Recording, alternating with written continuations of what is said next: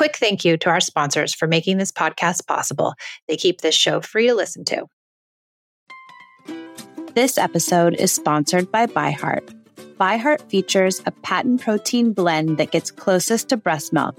Their formula includes the most abundant protein, alpha lac, found in breast milk, as well as lactoferrin, the number one protein found in colostrum.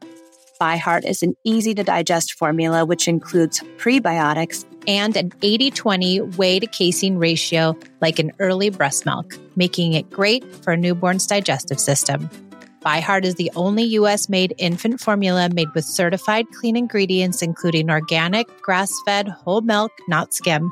What it doesn't have is soy, corn syrup, GMOs, or palm oil. Curious about ByHeart? Redeem your welcome offer at byheart.com forward slash podcast. Use code PEACE for a limited time. Additional terms and conditions apply. When our kids are born, we have expectations as to how our family will interact. What we certainly aren't ready for are the struggles we encounter with the people we love the most. We are here for the parent who feels like they've tried it all, for the parent who feels like they have to yell to be heard, for the parent who is tired of timeouts and kids fighting all day. We are here for you. We believe when parents feel supported and heard, they are able to come to parenting more centered. We offer tools to navigate the messiness of life with kids we are Peace in Parenting. Hey guys, we're back for another episode of the Peace in Parenting podcast. I'm Gemma and I'm here with Michelle. And today we have a special guest, my friend Amanda. We're going to talk about keeping our kids safe, and it's a passion of Amanda. So she's going to help us out. Do you want to introduce yourself and just tell us how you got into this? Absolutely. So, for several years, I was a kindergarten teacher and teaching these little tiny babies was just such a passion of mine. And I realized this young age is such a vulnerable population. They just love adults, they love attention, they love direction.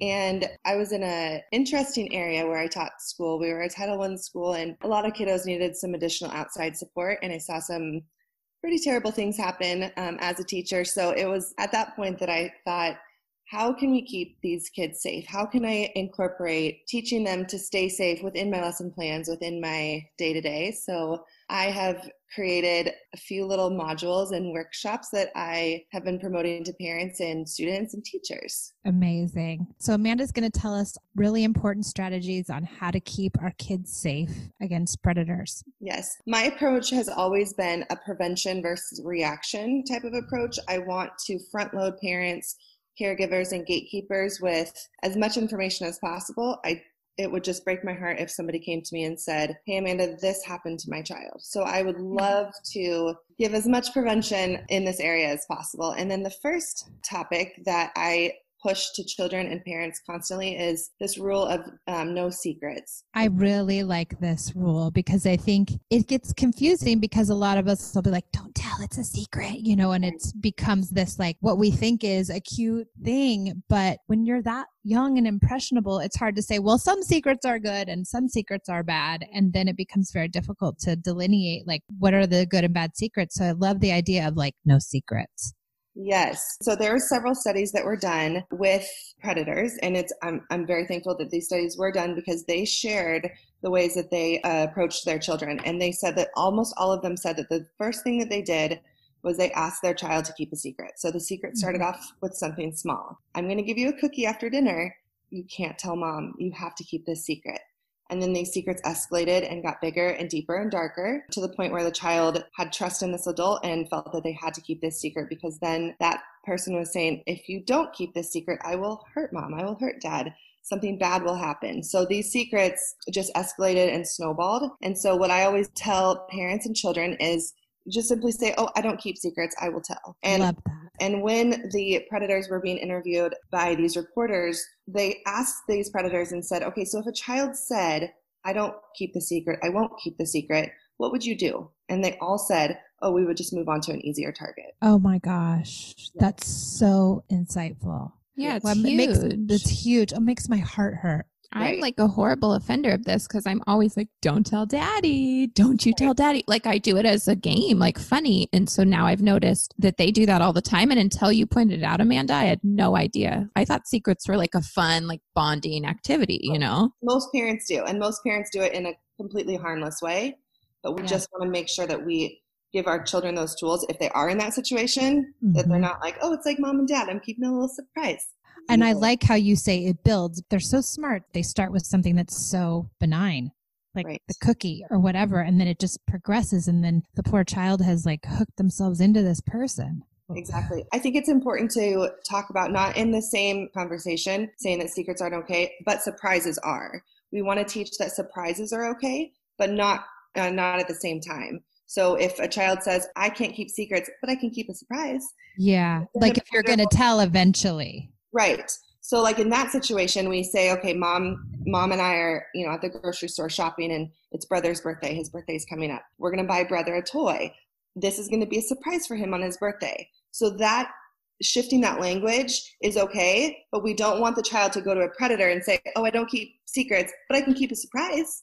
So like we need to teach them together right. but separate if that makes sense yeah that makes a lot of sense i like the delineation between secrets and surprises that's really important i think really right. good the next um, big topic that i like to address is public versus private parts mm-hmm. and this is for the little ones the older kiddos i could understand this a little bit better but especially not four three four five and up range, we want to make sure that we're giving children autonomy of their body. And we want to um, understand the difference between public body parts and private body parts. And so, an easy way to do this is to give a child an outline of a person, and mom or dad or caregivers can go over okay, what's a public part that somebody could touch? Maybe a high five if you give permission, or a hug, or you know, a fist pump. Um, and then the child can label those public parts. Mm-hmm. Um, and then private parts, you can do the same exercise with private parts on a different outline of a body. This one's hard for me because I was trying to have this conversation with Caleb and then we hit a standstill because he was like, Well, why?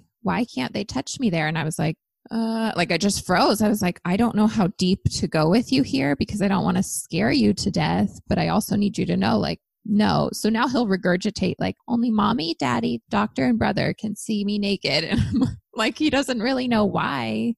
Right. But maybe you okay? could ask him, why do you think? Yeah. Right. Early on, you can always say it's to keep you safe okay. until they can understand that later on you can ask those questions and he can say, okay, well, this is maybe why. I also think using the anatomical names like penis, vagina to use the real name instead of a nickname so that it's very clear if somebody reports to you, right? Like if your kid says, Absolutely. somebody touched me here, it might be the wrong word. Right, mm. absolutely. And then also, we talk a lot about not for this is a, a tricky one, but uh, we talk about not forcing a child to hug or kiss um, mm. unless they want to. And it's important that we explain that to family members. That's um, a hard one because it's always like, give grandma a kiss. Totally. Uncle so and so wants a hug. So my son's little, but I'll just use his name. So I would say, Brax, would you like to give grandma a hug? And then he has the choice. And then we can explain to grandma when they're little, they might say, no, I'm not going to do that.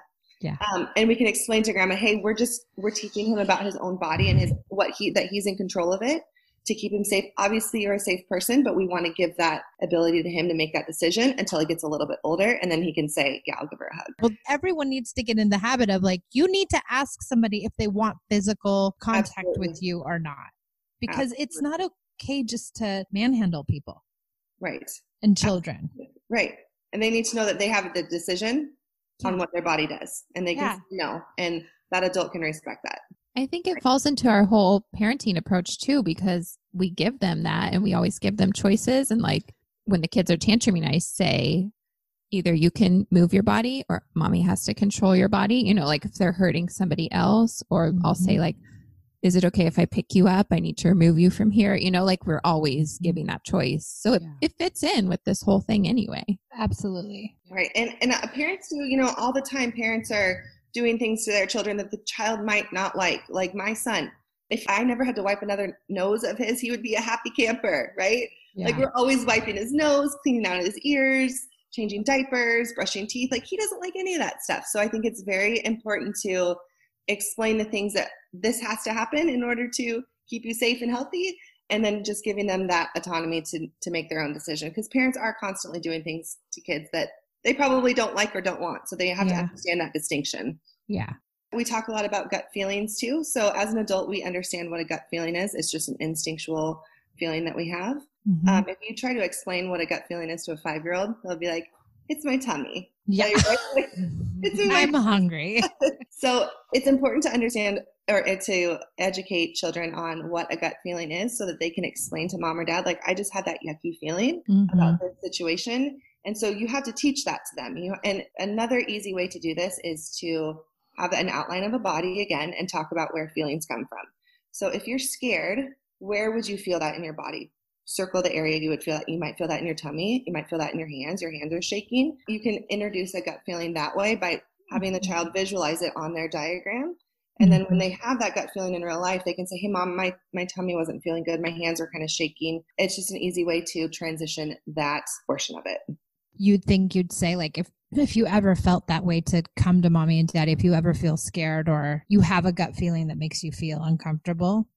Yeah i think definitely with predators and then in, general as well i think Yeah. gut feelings especially in this topic and I, I think that it would be really helpful if they were able to vocalize what they were feeling and why they were Yeah. feeling that way Yeah. in the situation that they were in Amanda, do you have any statistics on predators that with that are important that you think like the top things we should know? So the um, child pornography, child pedophilia, and child trafficking it is a 150 billion dollar a year business. That's enough money to buy every single NBA team, every single Starbucks franchise, and still have enough money left over to send every child in America to college for four years. You've got to be kidding me. No, it's huge. It's so close to the drug industry. Unfortunately, um, drugs can be sold one time, a child can be sold many. So, this, I believe, in the next five years will be higher than the drug industry. It's insane. So, Amanda, that makes me sick. I know it gives me chills every time that I Me say it. too. Oh Oh. my gosh. And then the other the other big one is that there are two types of offenders out there. A lot of people are like, "Oh, let's talk about the stranger danger person." Co- Uh, that term was coined back in the 50s, and that is more of like the stranger danger abduction offender. That's only less than 5% of the actual offenders out there. That's like that snatch and grab type of person that uh, lurking in the bushes. They are out there, but that's only 5% of the offenders. The other type of offender are the preferential offenders, and that makes up 95% of the offenders out there, and they have a target age and gender for a child. So they are very specific to what they are looking for. That's all it means. They're looking for a certain type of child. Yep, they prefer a child as a sexual partner, and they are age and gender specific. So it doesn't necessarily mean that it's somebody that they already know. It usually almost always is somebody that they know. 5% of the predators are that snatch and grab. So 95% of these people are someone you know. uh-huh, between 90 to 95%. It's somebody that you know. And then 85% of those offenders are uh, males that are married with children. It's Mhm. terrifying. This is so scary. Kind of leads into your point about grooming, right? They predators groom the parents. Absolutely. So predators' main goal is to get to the gatekeeper. So if you think of your family and you think of the fence around your family, we call that like our proverbial fence, right? So the groomers are trying to get through that gate, through that fence to get to the child. So in order to do that, they have to break down that fence. Well, that fence is made up of parents, guardians. Um, we call those the gatekeepers. The predators want to break down the gatekeepers to get ultimately to the children. And the best way that they do this, the best way that you can fool somebody is to offer them help. So these Mhm. predators will be offering, "Oh, can I mow your lawn? Can I take out your trash? Do you need help with this? Do you need help with that?" And I don't want. I always say I don't want you to think of your if your neighbor's a friendly person, don't automatically think that they're a predator. But predator that's how that's what they do. Would you like to play with the dog for a little bit? Um, we're going on a walk. When I come back, let's chit chat for a little bit. So they're trying so hard to get through that fence in order to break down the gatekeepers. Oh my gosh, Amanda, this makes me uncomfortable. Very It's uncomfortable. scary, but it's that's why I'm like, we have to put this out there. People need to know because you would never think that that would be I mean, how it I happened. would. This is not what I would think when I think of grooming. They groom the child, absolutely. But in order to do that, they have to get to the parents because that predator needs the parents to understand that they are a safe, trustworthy, responsible adult. hmm So once they believe that, then that child can maybe go over for a couple hours, go play with the dog, go play in the backyard. Oh, a neighbor got a new cool toy, or the person down the street got a new cool toy. I'd like to go play with that. Well, mm-hmm. I, I know that that person now is safe, trustworthy, and responsible because they've been grooming me. I want to plant these seeds. I don't want you to live your life in fear. That is not my intention. But in mm-hmm. order to get this information out, plant these seeds now early on. Prevention is so much better than reaction. Well, you're just more aware when you know this stuff and you know what a big, huge industry it is, and you know that 95% of the people are somebody you know. That changes the entire scenario, the whole game. Like everything is so. I'm always worried like someone's going to pull up in a white van and grab my kids off the street. you know, that's my yeah. thing. 5%. And and I'm like, you know, the likelihood of that happening to my kids, maybe not the, so, so much, but this stuff, this can happen. And it happens all the time because a lot of kids that are like trafficked and sold are sold by their own parents, right? Or it happens through your own home. It's not like they're out in the world and get taken.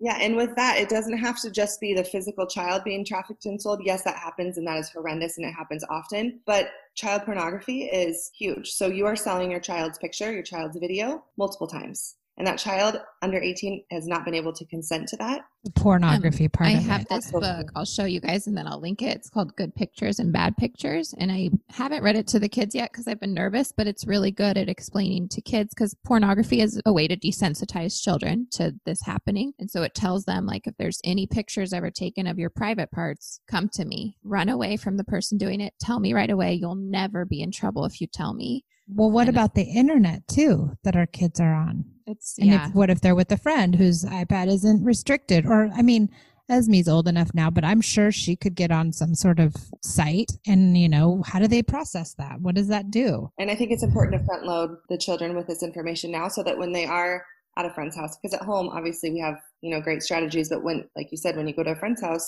that door opens up huge. And mm-hmm. now they need to have those tools that mom or dad or a caregiver taught them so that they can tell that person, hey, this isn't okay. Yeah. Mm-hmm. I um, read yeah. somewhere about, I don't know if that was from you, Amanda, but about having a family code word. So if your child was at a sleepover and they call home or you call to check on him and they just say the word or like yeah. fit it in somehow you know like i'm coming to get we right have now. that we have that do. for everything yeah because it's like it can be all kinds of different situations your kids want to get out of mm-hmm. right somebody had reached out to me and said that they said if they were ever in an uncomfortable situation they could call mom and say a random name of a family member that doesn't exist like uncle mike I forgot to tell you, Uncle Mike called and he wanted me to have you call him back. And That's so that was like an, for an older kid, I thought that was a great. Was yeah, yeah, I think they're all good. All the safe words are good. My kids have used it too.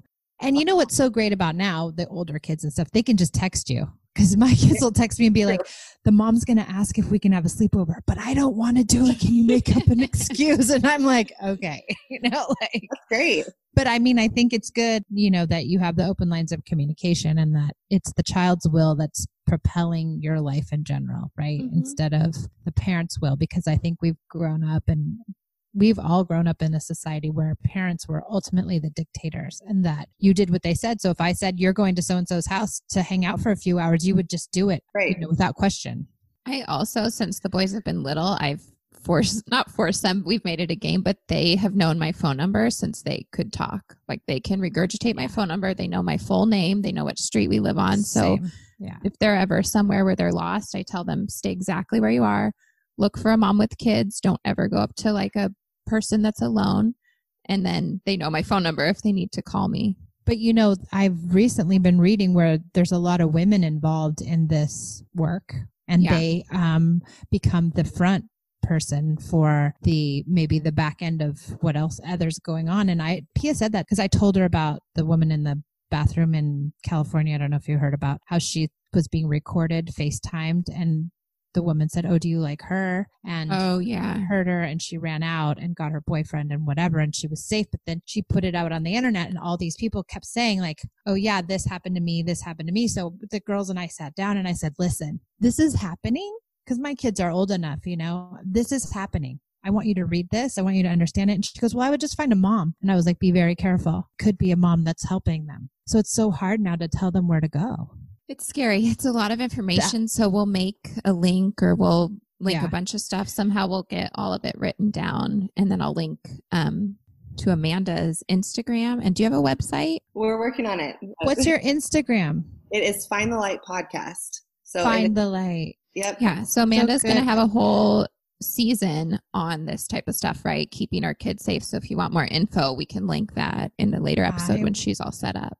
I want more info. And maybe I was hoping that maybe we could do a couple of posts on our Instagram too, right before we air this. Mm-hmm. Absolutely. I, I wanted to tie to. three of your guys' episodes into this topic yeah. though, because I think that episode 42, when you guys talk about lying, yeah. if you build that foundation with your child so that your child is able to tell you the truth at all times, they're not going to be scared. Like you guys had mentioned, like, oh, I'm going to be in double trouble now if I have to tell my mom what happened and I'm now in trouble for lying. I know it's different topics, but this all ties together. So your guys' topic online is so perfect for this. And then the body image, episode 39, I thought was incredible too, because children are going to be exposed to things on the media and they are going to start discovering like, what do I want to do with my body? And so yeah. I think that that's very important that you, what you guys had talked about in that. And then the last one, the uh, episode 38 on limits, when you talk about crouching down and addressing them face to face and letting them explore their limits, it all ties together. So yeah.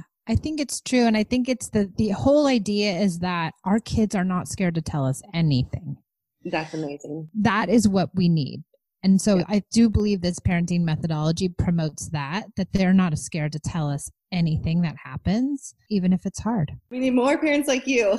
I know. Well, we've We're got a whole bu- we got a lot of people out there who are doing such amazing jobs with their kids and such amazing work. And I'm just I'm so grateful because I have a few friends who are very skeptical and they're like, "Don't you get a lot of pushback? Don't people say this? Don't people?" And I'm like, "Not really. I have like there's incredible supportive people who are just trying to do better, and I think we all are." And Amanda, thank you so much. I am so appreciative of this information. I think it's been so eye opening for me, and I'm hopeful that so many other people will get a lot out of it. Thank you for having me, Gemma and Michelle. Thanks for listening. Thanks for being with us, Amanda. We'll be back next week.